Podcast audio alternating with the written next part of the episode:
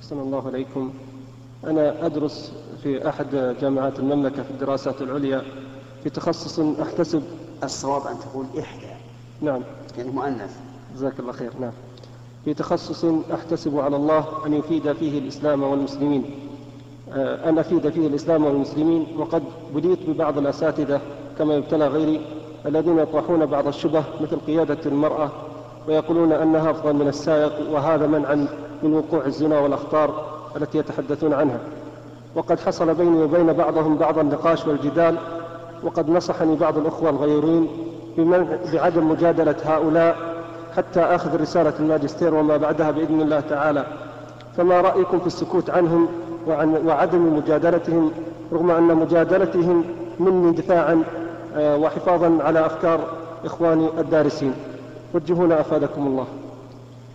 آه، أوجهك أنهم إذا كان هؤلاء الأساتذة يريدون هذه الشبه بدون سؤال من الطلبة فارفعوا بهم إلى الإدارة أو العمادة حتى يؤتى بهم ليطلب منهم الكف عن هذه الأشياء.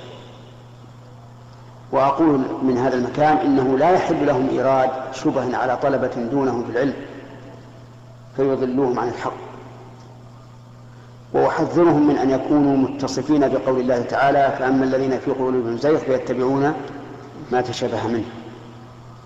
وأقول لهم إن عليهم أن يدرسوا ما أنيط بهم من المادة فقط. أما إذا كان إيراد هذه الشبهة من الطلبة فإن الواجب أن ينظر إلى هذا الطالب المورد بهذه الشبهة نظرة جد وينصح. ويقال له لا تم لا تفعل هذا الشيء فإن انتهى فهذا المطلوب وإن بقي يورد مثل هذه الشبهة فإن الواجب رفعه إلى العمادة. و... نعم. وأما قيادة المرء للسيارة فقد كتبنا فيها جوابا شافيا إن شاء الله. لا أدري أن يشرع في الصحف أو لا لكن كتبنا فيها وبينا فيها المحاذير والمفاسد التي تترتب على ذلك.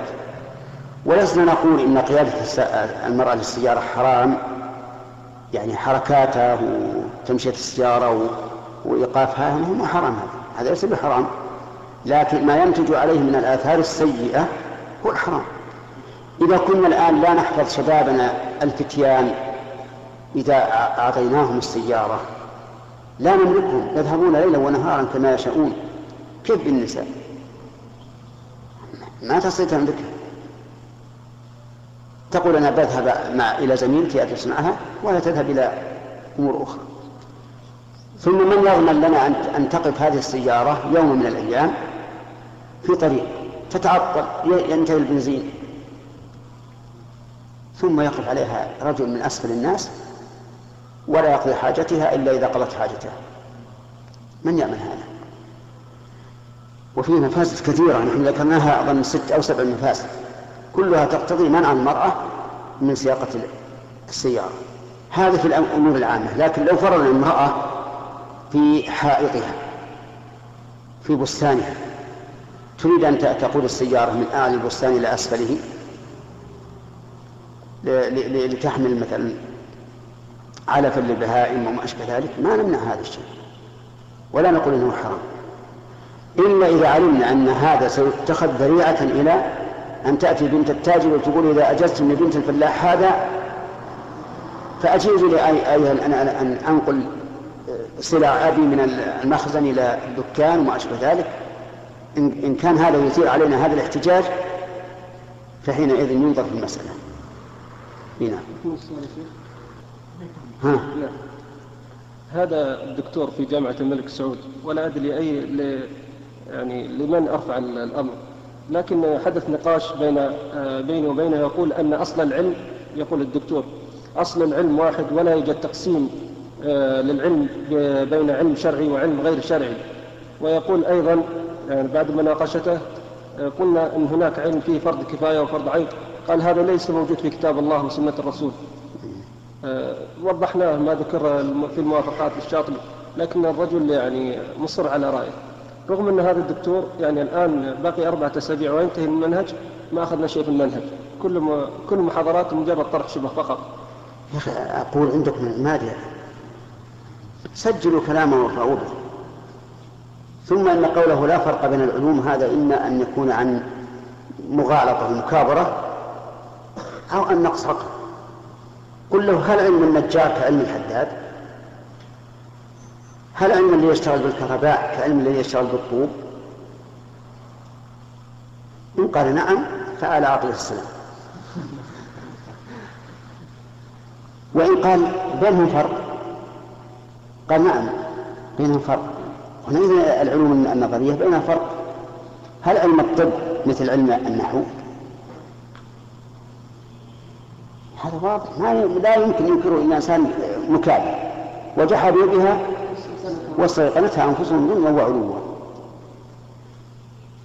وأما قوله أنه لا ليس في الكتاب والسنة دليل على أن العلم فرض عين فرض كفاية فهذا أيضا لقلة علمه ولجهله.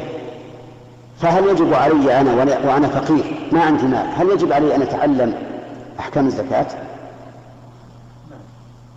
لا. ما عندي لست مكلفا بالزكاة حتى أتعلم أحكامها. لكن اللي عنده مال يجب أن يتعلم أحكامها حتى يؤديها كما أمر إلى أهلها من لا من لا, لا يستطيع الحج هل نقول لازم تدرس الحج؟ كتاب الحج؟ لا. حتى يريد الحج نقول لا تحج حتى تعرف أحكام الحج. فهذه العلوم فرض كفاية ولا بد أن تحفظ الشريعة بجميع العلوم الشرعية عقائد وأخلاق وعبادات لا بد أن تحفظ. إذا قام بها من يكفي سقط عن الباقي. لكن إذا احتاج الإنسان إلى علم ما ولو في باب من أبواب العلم فإنه يجب عليه يتعلمه. وهذا واضح. اللهم اهدنا فيمن هديت ونسأل الله تعالى أن يعين شبابنا الصالح لمكافحة مثل هؤلاء الذين عندهم قصور في العلم الشرعي أو عندهم مكابرة.